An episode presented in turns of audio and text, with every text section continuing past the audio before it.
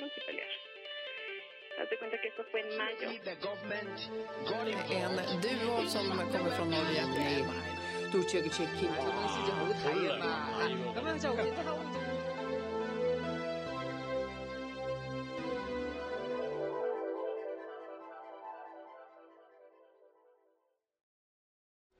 Двадцать третье июня 2021 года. Польша раскрыла новые детали кибератаки российских хакеров на политиков. Список целей атаки хакерской группы UNC 1151, которая совершила кибератаку на польских министров и депутатов, включал не менее 4350 электронных адресов, принадлежащих гражданам Польши. Польские спецслужбы заявляют, что они располагают доказательствами того, что деятельность хакерской группы UNC 1151 связана со спецслужбами из России.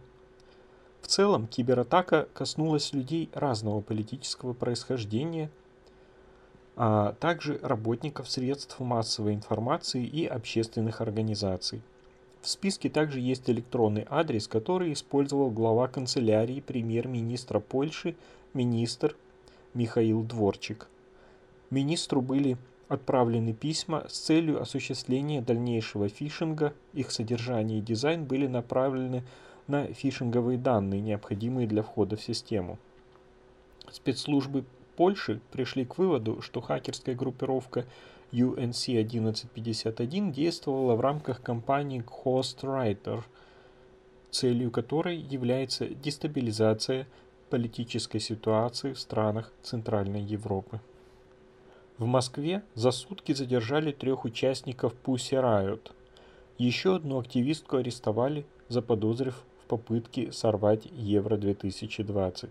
Днем 22 июня полицейские в Москве задержали участницу Pussy Riot, муниципального депутата Люсю Штейн, сообщила сама задержанная в Твиттере. Ее увезли в ОВД Арбат. Туда выехал адвокат от этой организации – Дмитрий Захватов. В тот же день чуть позже задержали еще одну участницу группы режиссера Анну Кузьминых. Ее доставили в ОВД Красносельский, туда направился адвокат Илья Уткин. В чем подозревают как Кузьминых, так и Штейн, пока неизвестно. Кроме того, в ночь на 22 июня в Москве задержали еще одного участника Pussy Riot Александра Софеева и его друга, фотографа Дмитрия Воронцова – им вменяют распитие спиртных напитков из-за бутылки вина, найденной у Софеева. Пуси Рают терроризируют все время их существования, постоянно проводят облавы, обыски, задержания, осуждения. Немножечко новостей из соседнего фашистского государства. Белорусский судья отказался штамповать дела по митингам и был вынужден бежать из страны. Алексей Пацко работал судьей в белорусском Пинске 5 лет, но в августе 2020 года он отказывается отправлять протестующих под арест. Сначала его отстранили от политических дел, а затем уволили. На его мать, адвоката, было заведено уголовное дело, и семья уехала в Украину. Корреспондент настоящего времени Юлия Жукова встретилась с Пацко и поговорила с ним о том, как проходило указание выносить решение по делам протестующих и как он понял, что надо уезжать. История моя начинается с 20 августа, э, с августа 2020 года. Это выборы президента Республики Беларусь. На тот момент я занимал должность судьи суда Пинского района города Пинска. Уже к тому времени фактически пять лет отработавши, планировал жить совсем по-другому, но жизнь, как говорится, внесла свои коррективы. Получилось так, что в рамках той действительности, что была, мне пришлось выбирать либо оставаться в системе и принимать ее правила, либо отказаться от тех правил, которые она задает. Ты отступаешь от норм действующего законодательства, отступаешь от норм морали и просто выполняешь те команды, которые дает непосредственно вышестоящее руководство. Как это было? Вас вызывали в кабинет и говорили? Да, прямое указание давать по 15 суток административного ареста задержанным лицам по конкретным делам. Соответственно, от такого варианта я отказался. Естественно, это имело для меня последствия, которые мне в спешном порядке, э, из-за которых мне в спешном порядке пришлось покинуть свой родной город, страну и прибыть в Украину. Так как э, здесь на данный момент для меня и моей семьи безопасно. В моем районном суде я был единственным, кто отказался непосредственно осуждать этих лиц в таком виде, как это предлагалось вышестоящим руководством. На тот момент это полностью диссонировало с моим внутренним ощущением и понятием, как это должно быть. По сути, до этого по большей части я старался максимально придерживаться своих принципов, каких-то идей, принимать решения, исходя из конкретной обстановки, ситуации, а тут прямой призыв нарушать. Вопрос в другом. Просто если бы эти дела были просто на рассмотрении, и я их рассматривал в установленном порядке, это была бы совсем другая история. Но когда прямое указание, для меня это стало неприемлемо. Это то, что для меня является триггером, то, что я не могу принять. Я чувствую себя плохо, мне становится не по себе. Я знаю, что делаю не то, что я должен делать. Для меня это важно. И опять же, это семья, это мое окружение, это все люди вокруг – это для меня тоже важно. Я живу в простом маленьком городе, в котором знаю всех людей, и я не могу потом ходить по нему и смотреть в лицо людям, зная о том, э, что я сделал бы. Какие угрозы к вам поступали, когда вы были еще в Беларуси? Меня предупредили, за тобой придут, будьте готовы. Есть доброжелатели, люди, которые предупреждали. Начинается, имей в виду, ты в опасности. В принципе, это и сыграло главную роль. Из-за этого я уехал. Это было основное основание. И все мои опасения подтвердились. На вас тоже сейчас заведено уголовное дело? Насколько мне известно, да, но достоверно это неизвестно. Я не стал ждать, пока они мне предъявят официальные документы, потому что их пришлось бы уже читать в СИЗО, а не с вами разговаривать. Я, естественно, превентивно уехал, заранее побеспокоившись об этом. Насколько мне известно, из тех постановлений, которые они предъявляли, в том числе моей супруге и по месту жительства, там была речь о возбужденном уголовном деле и в рамках него проведении обысков. По какой статье вы не знаете? Нет, там было что-то связано с налогами, с незаконной предпринимательской деятельностью, что-то из этой области. Вы предполагали, что вам придется покинуть страну? Я был, наверное, как-то слишком оптимистичен. Я думал, что все-таки не уеду. Я даже близко не готовился. Но уж как есть, так есть. В любом случае, безопасность, здоровье и свобода намного важнее, чем материальные ценности, которые там остались. Опять же, вопросы с квартирами, с местом жительства, с имуществами, с родственниками оставшимся. Что делать? Это жизнь. Все это наживное. И не вечно это все. Рано или поздно, я думаю, огромное количество белорусов вернется домой, в том числе и я. Обвинение запросило 15 лет колонии для выдвигавшегося в президенты Беларуси Виктора Бабарико. Гособвинитель попросил приговорить к 15 годам колонии экс-главу Белгазпромбанка Виктора Бабарико, арестованного перед выборами президента Беларуси в 2020 году. Бабарико обвиняют в отмывании средств, полученных преступным путем, получении взяток и так далее и тому подобное. Уголовное дело в отношении Баберико возбудили в июне 2020 года. Это произошло после того, как он объявил о планах участвовать в выборах президента страны. Белорусские власти заявили, что видят за спиной Баберико кукловодов из «Газпрома». Тем временем еще семь стран закрыли свое небо для белорусских авиаперевозчиков.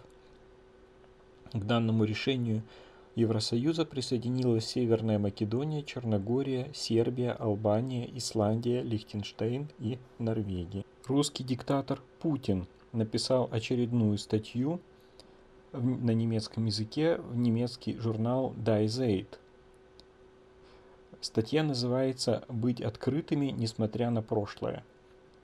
Статья приурочена к 80-й годовщине начала Второй мировой войны. Полный текст опубликован на сайте Кремля. В статье он пишет, нарастает напряженность, реальными становятся риски новой гонки вооружений. Мы упускаем огромные возможности, которые нам дает кооперация. Тем более она так важна сейчас, когда все мы столкнулись с общими вызовами пандемии и ее тяжелейшими социально-экономическими последствиями. Путин повторяет свой основной тезис о том, что Россия открыта к честному созидательному взаимодействию – Россия выступает за восстановление всеобъемлющего партнерства с Европой. У нас много тем, представляющих взаимный интерес. Это и безопасность, и стратегическая стабильность, здравоохранение и образование, цифровизация, энергетика, культура, наука и технологии, решение климатических и экологических проблем. Мир динамично развивается, сталкиваясь с новыми вызовами и угрозами – и мы просто не можем позволить себе тащить за собой груз прошлых недоразумений, обид, конфликтов и ошибок. Груз, который будет мешать нам сосредотачиваться на решении актуальных проблем. Убеждены, что нам всем надо признать эти ошибки и исправить их. Наша общая и бесспорная цель – обеспечить континентальную безопасность без разделительных линий, единое пространство равноправного сотрудничества и всеобщего развития во имя процветания Европы и мира в целом, говорится в статье.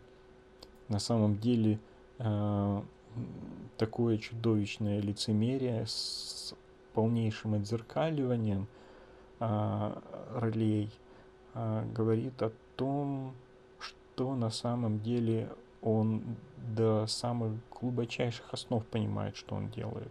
Иначе бы так, так он бы не отзеркалил.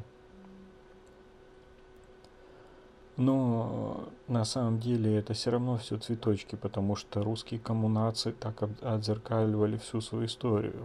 В этом их главная а, опасность по сравнению даже с нацизмом, потому что нацисты были гораздо честнее и прямее, хотя там тоже было много лжи, но а, коммунисты, рекордсмены, наверное, всей истории человечества по, по лжи, не знаю, может быть, каких-то далеких азиатских традиционных культурах было что-то на таком же уровне, но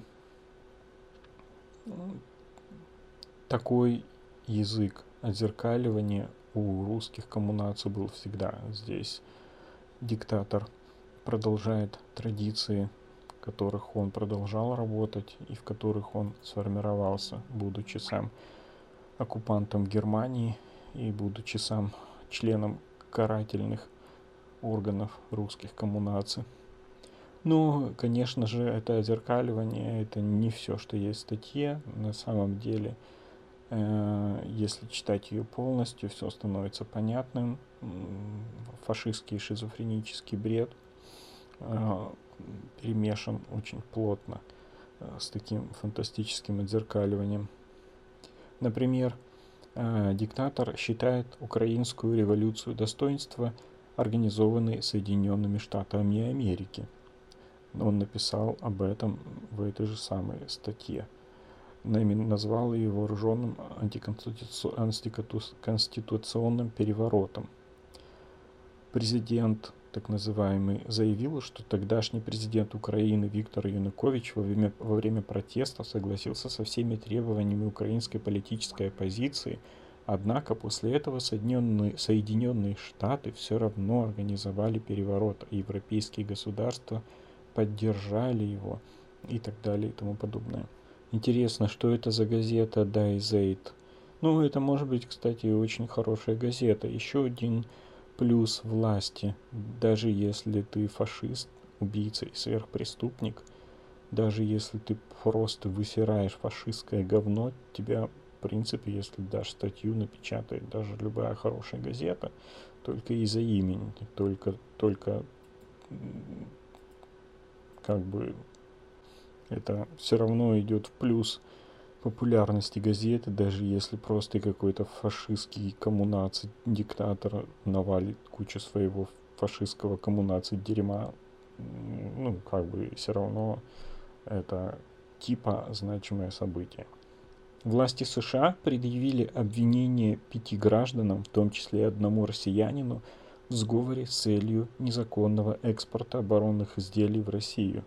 Воры все пытаются стащить где только можно технологии, переводя средства в офшоры, тратят их не на созидательную деятельность, пусть даже в сфере военных технологий, а на то, чтобы кого-то подкупать и что-то у кого-то воровать. Даже со всеми сверхрасходами это будет все равно им легче сделать, чем реально по-настоящему что-то создавать, организовывать и реально тратить на это выделенные деньги, а не на распил и на офшоры, и на строительство дворцов, куда большая часть этих денег уходит. В частности, обвиняемые экспортировали тепловизионные прицелы и очки ночного видения без лицензии в нарушении закона о контроле за экспортом оружия, говорится в сообщении. В, обви... в обвинительном заключении указано, что фигуранты дела получили многие предметы под вымышленными именами, ложно заверив продавцов, что они не будут экспортировать предметы из Соединенных Штатов. Затем тепловизионные устройства были экспортированы соучастникам, соучастникам в Россию. Чтобы скрыть свою деятельность, они использовали псевдонимы и ложные адреса. Россияне накануне матча Евро осквернили памятник Шевченко в Дании. В ночь на понедельник 21 июня, накануне футбольного матча между сборными Дании и России, неизвестные раскрасили памятник Тарасу Шевченко цвета российского триколора. На обнародованном фото можно заметить, что бюст раскрасили в цвета российского флага, государства, которое теперь является фашистским, а на самом постаменте виднеются пропагандистские надписи касательно вступления Украины в НАТО и оккупированного Крыма. Просветительский проект «Лаборатория социальных наук», ранее объявивший о закрытии, 21 июня внесли в реестр НКО иноагентов. По мнению ведомства, деятельность проекта направлена на, сейчас будет точная цитата в кавычках, обвинительного заключения. Распространение мнений о принимаемых государственными органами решениях и проводимой ими политике. Формирование общественно-политических взглядов и убеждений, в том числе путем проведения опросов общественного мнения и обнародования их результатов, а также проведение иных социальных исследований. Конец заключительного обвинительного абзаца. Посол России в Вашингтоне Антонов заявил, что Россия и США снова скоро возобновят диалог о визах. Посол России в Вашингтоне Анатолий Антонов заявил, что Россия и США скоро продолжат обсуждать визовые вопросы – он также сообщил, что направил властям США серию предложений о развитии договоренности на саммите в Женеве. В конце апреля посольство США в Российской Федерации прекратило обработку заявок на неиммиграционные визы за исключением дипломатических поездок. Это было связано с тем, что посольство вынуждено было сократить консульскую службу на 75% по требованию российской стороны дипломаты получили уведомление от российского правительства о том, что российские власти запретили американским дипмиссиям США нанимать на работу иностранных граждан в любом качестве. Ну, и это понятно, что э, с этим они должны были что-то делать, потому что, не потому что холопам нужны визы американские, э, по их мнению, то есть им это безразлично, а потому что, э, видимо, по дипломатическим визам могут ездить ограниченное количество лиц, действительно, может быть, самих дипломатов, я не знаю эти законы, может быть, их самые ближайшие родственники.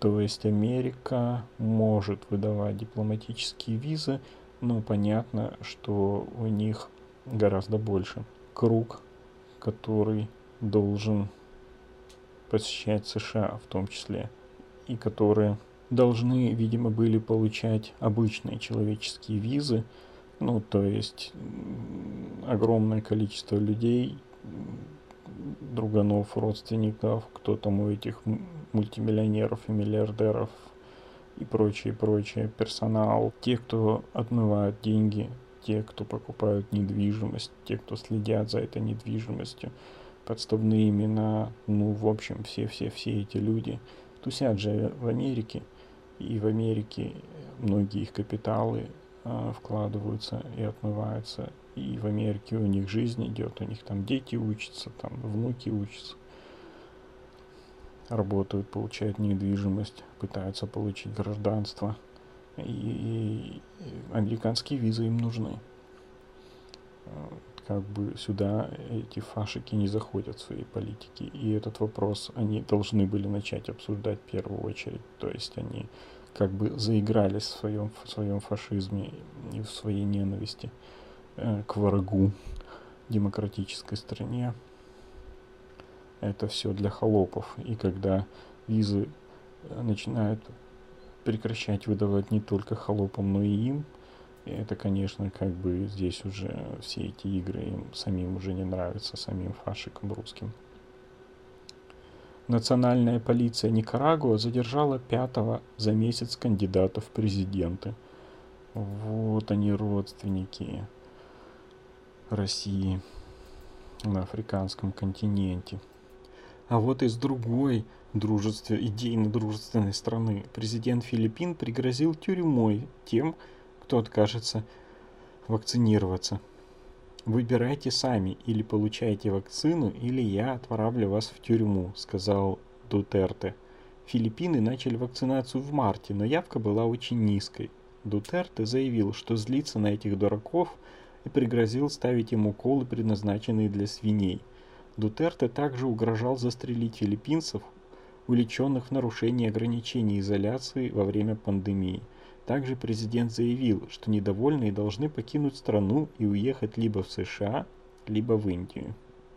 Бывший IT-специалист Фонда борьбы с коррупцией Артем Ионов, несколько часов назад вернувшийся домой из армии, сообщил открытым медиа, что намерен покинуть Россию – по словам Ионова, он допускает, что его продолжат преследовать за гражданские взгляды. Пока уезжаю на месяц как минимум. Отдохнуть и подумать, что дальше. Сейчас активистам находиться в России попросту небезопасно, сказал Ионов. Артема Ионова призвали в армию год назад, задержали у дома и увезли насильно в военкомат, несмотря на то, что у того диагностирована астма, которая обычно является причиной для освобождения от срочной службы. Артем Ионов занимался еженедельными эфирами программы основателя, основателя ФБК Алексея Навального «Россия будущего» на Ютубе. Ионов большую часть службы провел в отдаленной воинской части на Чукотке. По его словам, он был в курсе того, что происходит с основателем ФБК Алексеем Навальным и сотрудниками фонда. ФБК – это не юридическое лицо или офис, это люди. Насколько я знаю, некоторые остались работать и перебрались за границу. Так даже проще, учитывая, что вся текущая работа все равно происходит удаленно и фонд может работать из любой точки мира. Ну и технику никто теперь не будет забирать. Больше меня расстроил запрет и распуск штабов. Эти ребята работали на земле и знали всю обстановку в регионах. Вот этот удар очень сложно компенсировать, рассказал Ионов открытым медиа.